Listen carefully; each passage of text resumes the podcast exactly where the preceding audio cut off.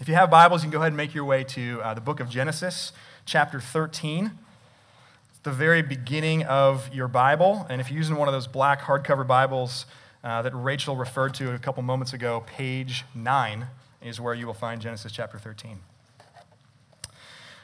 In the early church, uh, before they were ever known as Christians, followers of Jesus were simply known as the way. The way. And I don't recommend kind of referring to yourself as a Christian that way in this day and age because you'll sound a lot like a cult. So I don't recommend that. But why I love that is that it reminds us that faith is anything but static. Faith is anything but static. Uh, it can actually be a little bit misleading when Christians refer to someone as a believer or an unbeliever. On one level, it makes, it makes perfect sense. And what that refers to is, is whether a person has put his or her faith in, in, in the finished work of Jesus Christ, in the death and the resurrection of Jesus. And we each make a decision where we say, Yes, I, I believe Jesus is who he claimed to be, and I'm going to follow him. Or we say, No, I, I don't really believe that. I'm not ready to make any kind of decision like that. But on another level, each and every one of us is this crazy mixture of both belief and unbelief, of faith and faithlessness. And we saw that really clearly last week in Genesis chapter 12. We see these two uh, contrasting sides of Abraham. There's this beautiful and bold faith. He follows God away from his past and into this promised land. And then immediately turns around, travels down to Egypt, brazenly faithless, and exploits his wife for his own gain. And so Abraham's life shows us that it's not just a single decision of faith, it's a way of faith that we are called to. Faith is an ongoing, it's an active participation in the call and in the promises of God. And what that means functionally is it's not just ever one decision, it's thousands of little decisions. And God, through our lives, keeps beckoning us onward, and He keeps drawing us into more and more opportunities to live out this faith that we profess. When we are faithful in those decisions today, then God calls us to be faithful in those same decisions or other decisions tomorrow. And when we're faithless today, God calls us back and he says, Be faithful in those things tomorrow. After he departs from Egypt, we see Abraham continue on in the way of faith. And so I invite you now to listen, listen with open ears to this book that we love. Genesis chapter 13, I'm going to start in verse 1. So Abram went up from Egypt he and his wife and all that he had, and Lot with him into the Negeb. Now, Abram was very rich in livestock, in silver and in gold. And he journeyed on from the Negeb as far as Bethel, to the place where his tent had been at the beginning, between Bethel and Ai, to the place where he had made an altar at the first. And there Abram called upon the name of the Lord. And Lot, who went with Abram, also had flocks and herds and tents so that the land could not support both of them dwelling together, for their possessions were so great that they could not dwell together. And there was strife between the herdsmen of Abram's livestock and the herdsmen of Lot's livestock. At that time, the Canaanites and the Perizzites were dwelling in the land. Then Abram said to Lot, Let there be no strife between you and me, between your herdsmen and my herdsmen, for we are kinsmen. Is not the whole land before you? Separate yourself from me. If you take the left hand, then I will go to the right. Or if you take the right hand, then I will go to the left. And Lot lifted up his eyes and saw that the Jordan Valley was well watered everywhere, in the gar- well watered everywhere, like the garden of the Lord, like the land of Egypt in the direction of Zoar. This was before the Lord destroyed Sodom and Gomorrah. So Lot chose for himself all the Jordan Valley, and Lot journeyed east. Thus they separated from each other. Abram settled in the land of Canaan, while Lot settled among the cities of the valley and moved his tent as far as Sodom. Now the men of Sodom were wicked, great sinners against the Lord. The Lord said to Abram, after Lot had separated from him, Lift up your eyes and look from the place where you are, northward and southward and eastward and westward. For all the land that you see, I will give to you and to your offspring forever. I will make your offspring as the dust of the earth so that if one can count the dust of the earth, your offspring also can be counted. Arise, walk through the length and breadth of the land, for I will give it to you. So Abram moved his tent and came and settled by the oaks of Mamre, which are at Hebron, and there he built an altar to the Lord. This is God's word. Let me pray for us. God, our help, show us your holy ways, teach us your paths. By your Holy Spirit, open our minds that we may be led in your truth and taught your will. And then may we praise you by listening to your word and by obeying it. We pray this through Christ our Lord. Amen. Amen. Three things uh, that we are going to consider today from Genesis 13 about the way of faith. We'll talk about the return of faith, the priorities of faith, and the eyes of faith. The return of faith, the priorities of faith, and the eyes of faith. So, first, let's talk about the return of faith. The beginning of, of Genesis 13 here describes Abraham backtracking along the exact same path that he went down to Egypt. During this series that we're in, looking at the life of Abraham, we're going to talk a lot about faith. But the other piece that's really essential for us to talk about in this series is repentance.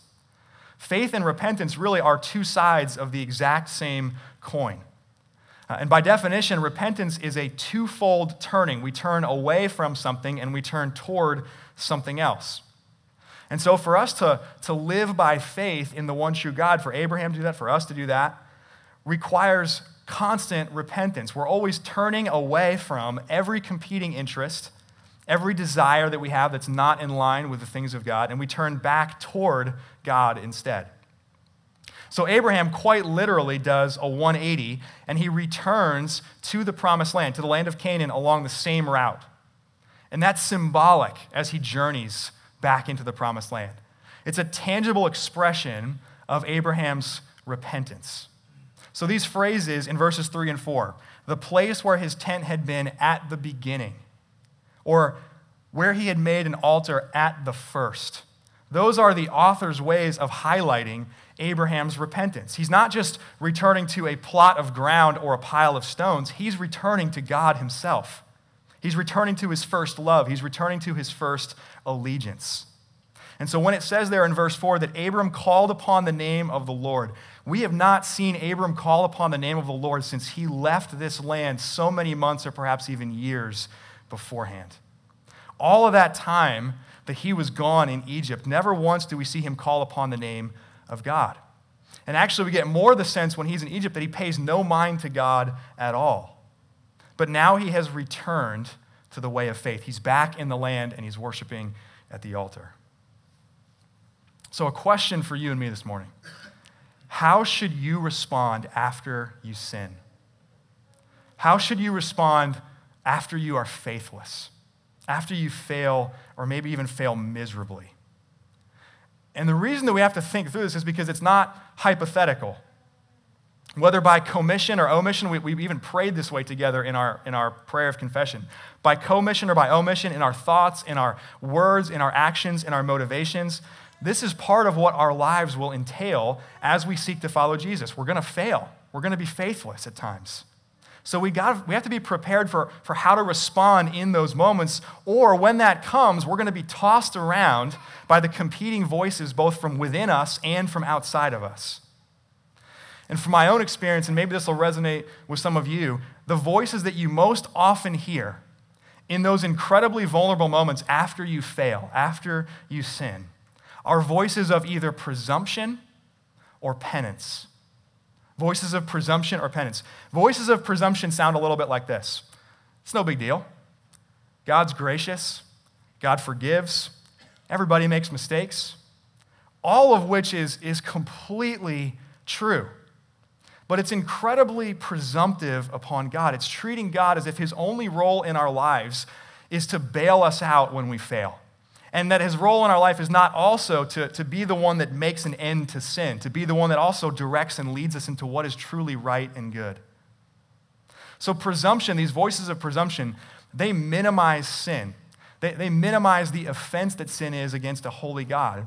And they minimize the consequences, the, the ripple effects of sin, not only in our own communion with God, but also in our relationships with other people. So imagine someone saying to Abraham after his time in Egypt, hey, no big deal. No big deal. You, you essentially traded your wife for riches in Egypt. No big deal. No, it's a huge deal. It's a huge deal. You rejected the promise of God and you exploited your wife for your own, for your own gain. You'll also, in, the, in those moments, most likely hear voices of penance. And these voices will try to convince you that you are now a, a lost cause, that you don't have a place among God's people anymore, and that if you're ever going to have a place among God's people anymore, your only hope, your only course of action is to somehow earn your way back into the grace of God and the favor of God. So the thought sounds like this I gotta go get my act together for a while, I gotta go clean myself up. I need to spend the next few days or weeks or months or years trying to make amends for the wrong that I've done. And maybe then I can be included again among the people of God. Voices of penance, they blur and distort what is, what is true. And they also, it's not as obvious necessarily, but they also minimize sin because they suggest it's actually within our ability to earn the forgiveness of God. When in reality, that is a debt that you and I just don't have a hope of ever repaying. So these voices of penance, they leave us with only half of what is true rather than all is, of what is true. It's kind of like a verse and a refrain in a song. Voices of penance give us the verse that we are great sinners and that we are faithless and that we fail at times but they forget the refrain that God is a greater Savior. Rather than presumption, rather than penance, respond to sin with repentance and faith. This is not just what we do when we come to know and believe in Jesus for the first time, it's what we do every single day of our lives thereafter. We call sin what it is, it's a big deal. It's an offense to God, it's an offense to others. But we never give sin more weight than the redemptive saving work of God. There's a reason, and Steve alluded to this beautifully earlier, there's a reason that we rehearse this in our liturgy every single Sunday. And that's because Christians, by definition, are a people of repentance and faith, are a people beckoned by God to continue on in the way of faith, whether we have been largely faithful today or whether we've been mostly faithless today beckoned by God to renounce the ways of Egypt and to return to the way of faith where God is our first love, God is our first allegiance. Do you know what Abraham finds when he makes it back to that place between Bethel and Ai? The altar. The altar is there. The altar where he called upon the name of God at the first. And so much more than a pile of stones, that's a symbol of this faithful and beckoning voice of God. Abraham has gone down to Egypt and he has been faithless, but God has not moved. The altar stands, the anchor holds. And because it does, Abraham, just like we can, press on in the way of faith. So if you are failing right now, if you look at your life and you largely see failure, or you largely see faithlessness, whether that's pride or sexual sin or slander or envy or selfishness. Or if it's not today, but maybe sometime this week or next month or next year, you'll find yourself in a place like that. When that morning after guilt sets in, where we go in our hearts and minds in that moment matters. And one of the great tactics of Satan is to, in those vulnerable moments, to leverage shame to leverage condemnation to sideline you, to make it seem that there is no longer a place for you in God's heart, that there's no longer a place for you in God's story. But in those moments, rather than presumption, rather than penance, tune your heart to the voice of courageous repentance. And nowhere is that articulated better, in my opinion, than Micah chapter 7, verses 8 and 9. I'm going to put it on the board. I would commend this to you. Write this down, learn it, rehearse it when you find yourself in the face of failure and faithlessness. Rejoice not over me, O my enemy. When I fall, I shall rise. When I sit in darkness, the Lord will be a light to me. I will bear the indignation of the Lord because I have sinned against him until he pleads my cause and executes judgment for me. He will bring me out to the light, and I shall look upon his vindication. I have sinned but he will bring me into the light. I shall look upon his vindication. When you sin, when you fail, return to your first love. Come back to the place that you worshiped God at the first, because you will find that the altar is still standing. And you will find not only is there a place for you in God's heart, not only is there forgiveness through Christ, but there is extraordinary purpose and extraordinary opportunities for you to participate in the advance of the kingdom of God. So come back and then press on in the way of faith. It's because that altar stands that you and I can keep going. So, this is what we see in Abraham in Genesis 13. He returns to the way of faith, and then he immediately embodies that way of faith in a really beautiful way in his exchange with Lot. And so, second, let's talk about the priorities of faith. If you'll recall from, from Genesis chapter 12, everything was progressing fairly well for Abraham. He's in the land, he's traveling around to different places, worshiping at different altars, and then a severe famine comes. Here again, as soon as he's back on track, another conflict arises. This time it's not a conflict brought about by scarcity like the famine was. This is a conflict introduced by abundance. So Abraham and Sarah and Lot, they leave Egypt, in spite of their faithlessness, they leave Egypt a lot wealthier than they arrived. And they're, so, they're now so wealthy in their possessions, they have so much livestock, so many tents and herdsmen, they can't dwell together on the same plot of land. You probably have had that conversation with your next door neighbor recently, too, right? Can't all fit in the same quarter acre lot in Camp Hill. As we also saw last week, whenever conflict interrupts the, the flow of the story, it's another opportunity for us to respond with either faith or faithlessness. And so the famine is, is what really interrupted things and prompted this faithlessness in Egypt for Abraham. Here, the strife and the potential strife over trying to dwell in the same place becomes an opportunity that, in which uh, Abraham really demonstrates two priorities of faith. One of them is people over possessions. People over possessions, people over position. That's one priority of faith.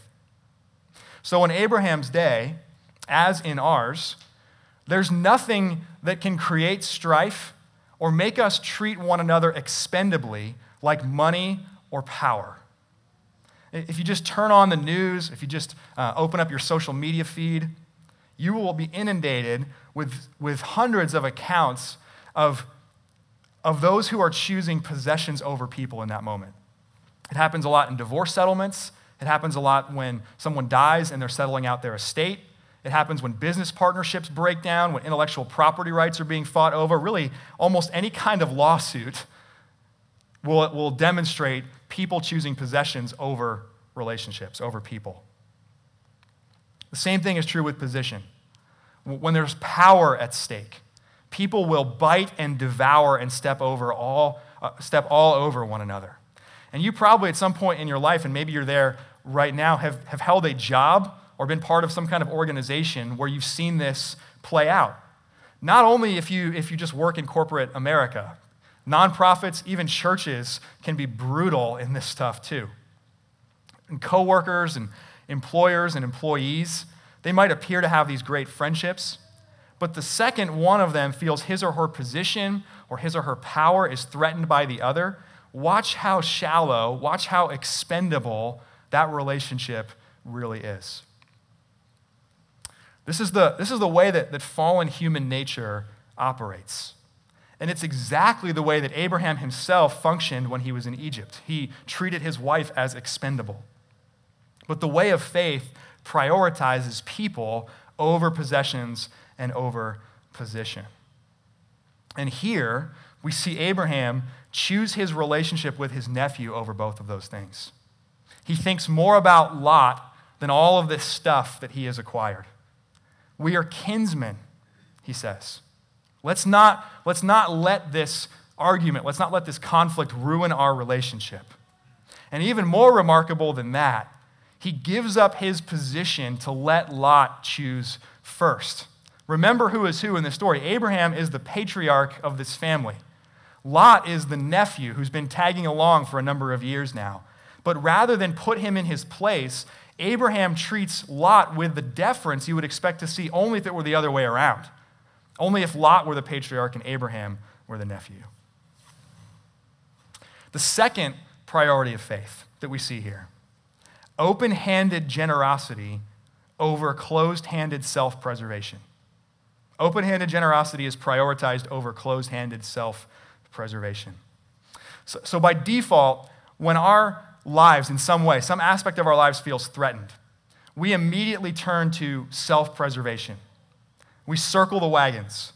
We do this with money, we do this with time, we also do this with friendships and relationships, right?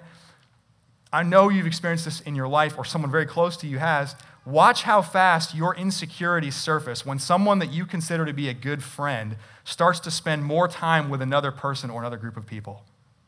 Watch how fast you become closed handed and self preserving in that moment. As a pastor, I see this proclivity to being closed handed in my own life when it comes to this church and even you, the, the men and women of this church. So it's, it's hard, and I know you feel this too, it's hard to see people leave Liberty, even when they leave for perfectly good reasons. And so at times for me, it's, it's genuinely a struggle of faith to trust that God is going to continue to provide the, the people, uh, the time, the skills, the financial resources, the leadership that it takes to be a, a healthy and an effective local church. And so, what can begin for me as a, as a real desire to shepherd and care for people well can quickly become this kind of closed handed self preservation. How do I keep everybody kind of in their place to, to kind of fit all these needs and roles so that it doesn't make my life and everyone else's life harder?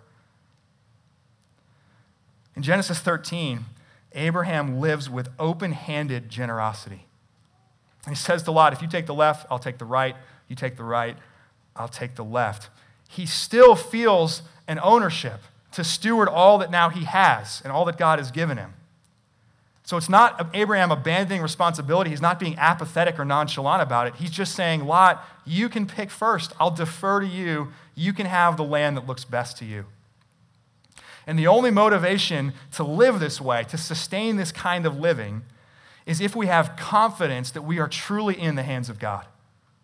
Confidence that God has you, that He is leading you where He wants you to be the, the, the more confident that you and I are in that, the freer we do become to prioritize people over possessions and over position. The freer we become to live open handedly.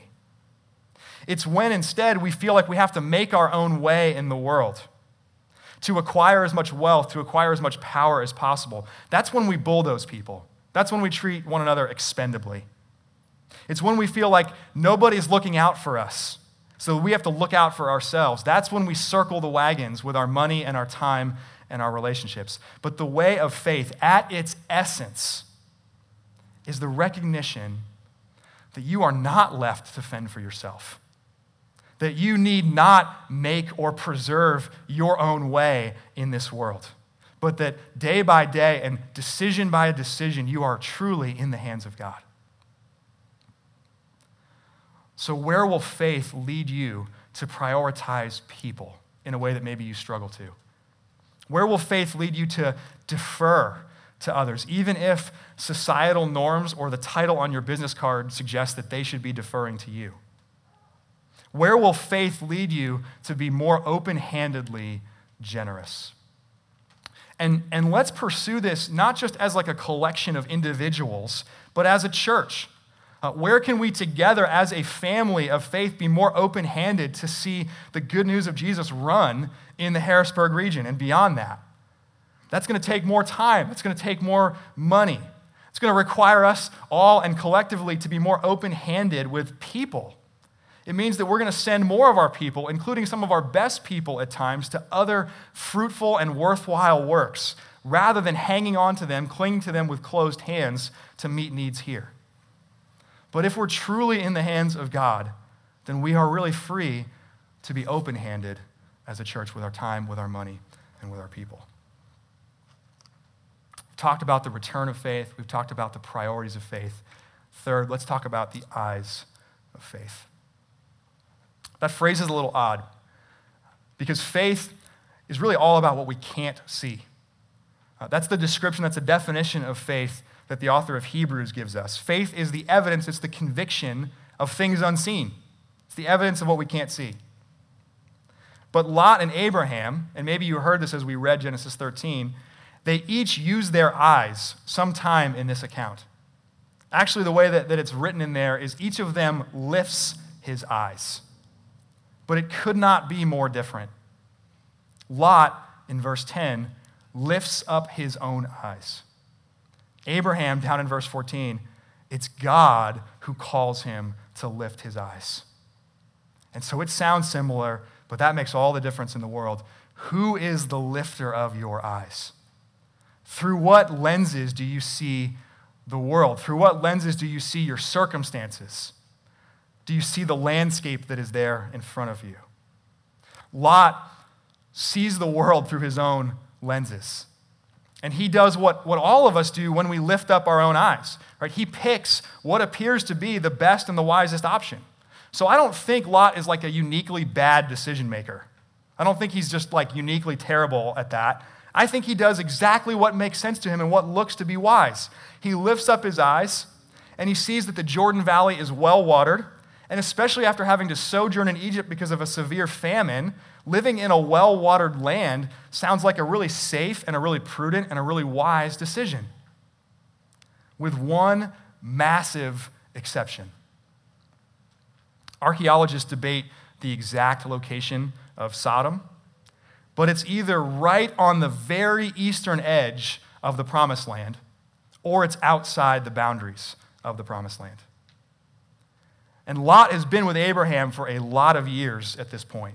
Uh, he's no doubt heard God's promises given to Abraham about the land. He's no doubt heard God's confirmation when they were in Canaan before Egypt. This truly was the land of promise. So, though it looks wise because of the quality of the Jordan Valley, though any passerby would say that the choice is really obvious and that's the place to take your herds, Lot, it would have been better for him to go in any other direction in order to keep himself firmly rooted within the land of God's blessing. And since Moses, who most likely wrote this part of Genesis, clearly never heard of a spoiler alert, we already know how poorly that choice goes for him later. We'll get to that part of the story in a few weeks. Lot uh, lifts up his own eyes and he does what appears to be best. Here's the reality that's important for us to think about sometimes our eyes lie. And sometimes what you see with your eyes is a mirage. The Jordan Valley to Lot looks like the Garden of Eden, but the only similarity that it bears to the garden is that it is the place where humanity brazenly rebels against God. There's the only similarity. And the fact that Lot has to travel east to get there would have made every reader, every hearer in the original audience cringe. Why? Because in Genesis chapter 3, which direction are Adam and Eve sent out of the Garden of Eden? East. East is not the way in the book of Genesis into the garden. East is the way you get sent out of it. And so it's like the reformer John Calvin put it Lot fancied that he was dwelling in paradise, but he was nearly plunged into the depths of hell. On the other hand, you have Abraham, who waited and deferred and let God be the one who lifted up his eyes whose vision was shaped by the very perspective of God. And Hebron, where Abraham travels, that wasn't as well watered an area as the Jordan Valley. That meant it was going to be dependent upon rain for its water. It would require that much more faith to live in Hebron in an ongoing way, and especially with this huge caravan of people and livestock. But because it's God who is leading him there, because it's God who is lifting up his eyes, that is the truly wise, that is the truly safe decision. And God responds, we see this at the end of 13, by only further confirming his promises to Abraham. I will give you this land. I will make your offspring as numerous as the dust of the earth. I will give you the length and breadth of this land. Walk through it. It's all going to belong to you and the generations after you. So here's why this is so important for you and me apart from this, apart from this, we will make all of our decisions based only on open and closed doors. A lot of you have been Christians or been in churches for a long period of time. In Christian subculture, Christian lingo, whenever we talk about making decisions, we talk a lot about doors, don't we? I've done it plenty of times, I'll admit. You know, talk about doors a lot. It seems that the way a lot of us functionally make decisions is that whenever there's an open door, we interpret that as God inviting us to walk through it. And whenever, on the other hand, there's a closed door, we interpret that as God saying a definitive no. And sometimes, maybe even often, I don't know, but, but at least sometimes that's exactly right. But there are more than two categories. It's never as simple as walk through all the open doors and stop at all of the closed ones. Sometimes you shouldn't walk through an open door. The, the Apostle Paul in his missionary journeys multiple times does not go through open doors that are provided for him. Jesus walks away from crowds. Think about that. Crowds of people who are lining up to hear him teach and heal. He walks, that's an open door if ever there was one. He walks away from that. Other times, you should kick down a closed door. And sometimes you should say, stay exactly where you are and stop obsessing so much about doors altogether. Eyes are more important than doors. In other words, open and closed doors are only reliable decision making guides if God is the lifter of your eyes, if your faith is shaping the way that you perceive things. How do you know? Well, in real life, it's not simple at all. And that's exactly why you and I all need mature and godly people around us to help discern whether we're looking through our own lenses or whether we're allowing God to lift our eyes. It's a huge topic about discerning this and kind of thinking about decision making. So for today, I just will be thrilled as your pastor if after considering Lot and Abraham in Genesis 13, we at least expand our paradigm to include more than two categories when it comes to doors. Don't walk through all the open ones just because they're open, and don't say it's a definitive no if you stop at a closed door. Genesis 13, it's about the way of faith. And here's what we've seen because the altar stands, we can return to faith. Because we are in God's hands, we can pursue the priorities of faith. And because God is the lifter of our eyes, we can see with the eyes of faith. And all of this is possible through the author and perfecter of the way of faith, Jesus Christ. Jesus is the one who has purchased our forgiveness so that repentance is possible. Jesus is the one who chose people over possessions, who had no wealth who had no place to lay his head at night. He's the one who chose people over position. He did, not account, he did not count equality with God something to be grasped, but he made himself nothing and humbled himself to the point of death. Jesus is the one who chose generosity over greed, who for our sakes became poor so that God might lavish the riches of his grace upon us. And Jesus is the one with the eyes of faith. And for the joy set before him, he endured the cross, despising the shame, and is seated at the right hand of the Father. No one would have looked at Jesus' plan and called it wise or prudent. The disciples tried to talk him out of it. The Jewish leaders chided him for claiming to have the power of God and yet refusing to save himself. But if ever there were eyes of faith, they belong to Jesus, who sees things not as they might appear to be, but as they really are, who saw in the cross not folly, not powerlessness, but salvation and the wisdom of God. So may you and I do the same. And through Christ, may God always lift our eyes to return to and to walk in the way of faith. Amen. Let's pray. God, lift our eyes because we confess that we don't see clearly and that we're blind to things at times.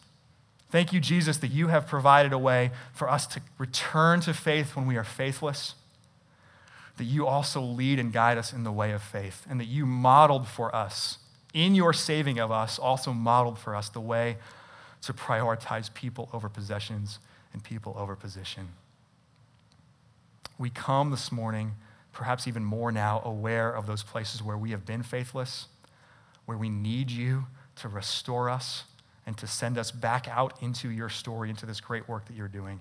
And so we pray now that you would come and meet us as we come to this table, that you would strengthen us in our weakness, that you would remind us that truly with you, there's forgiveness of sins, there's love and grace and favor from God, and there's great purpose and meaning for our lives. Amen.